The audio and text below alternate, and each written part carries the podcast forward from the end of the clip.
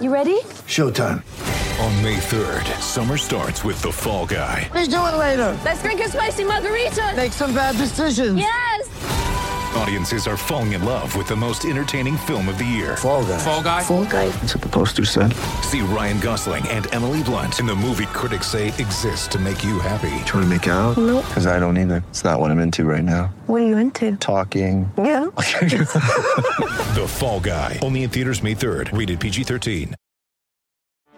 Get ready for the greatest roast of all time the Roast of Tom Brady, a Netflix live event happening May 5th. Hosted by Kevin Hart, the seven time world champion gets his cleats held to the fire by famous friends and frenemies on an unforgettable night where everything is fair game. Tune in on May 5th at 5 p.m. Pacific time for the Roast of Tom Brady, live only on Netflix.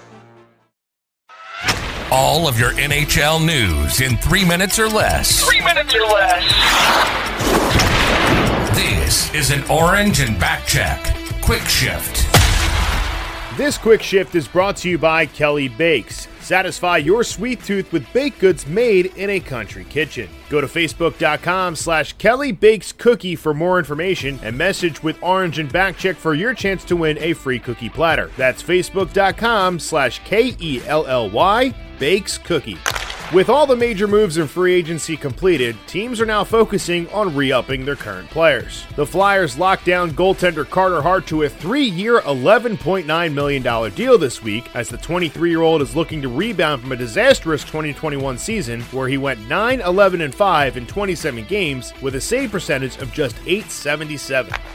Meanwhile, 90 minutes up north, the New York Rangers also locked down their young netminder, signing Igor Shesterkin to a four-year, $22.6 million deal. That contract set an NHL record for most money given to a goaltender in his second deal. In two NHL seasons, the 25-year-old has posted 26 wins in 47 games with a save percentage of 921, but that's a lot of money for a goaltender that does not even have a playoff win.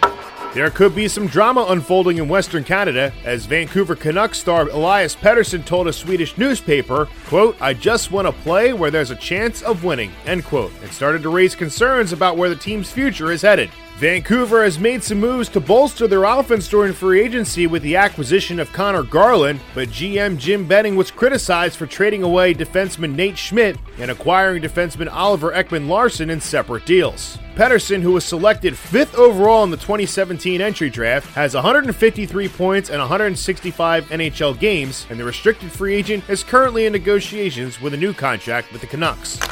The NHL has sadly lost a legend this week as Hall of Fame goaltender Tony Esposito passed away at the age of 78 after a battle with pancreatic cancer. Esposito played 16 years in the NHL and started his career by winning the Stanley Cup in 1969 as a backup with the Montreal Canadiens and then played the next 15 seasons with the Chicago Blackhawks where fans came to passionately know him as Tony O. After his career, he became general manager of the Pittsburgh Penguins and in 1991 joined his brother Phil Esposito to helped found the Tampa Bay Lightning and served as chief scout. Our deepest condolences go out to the Esposito family.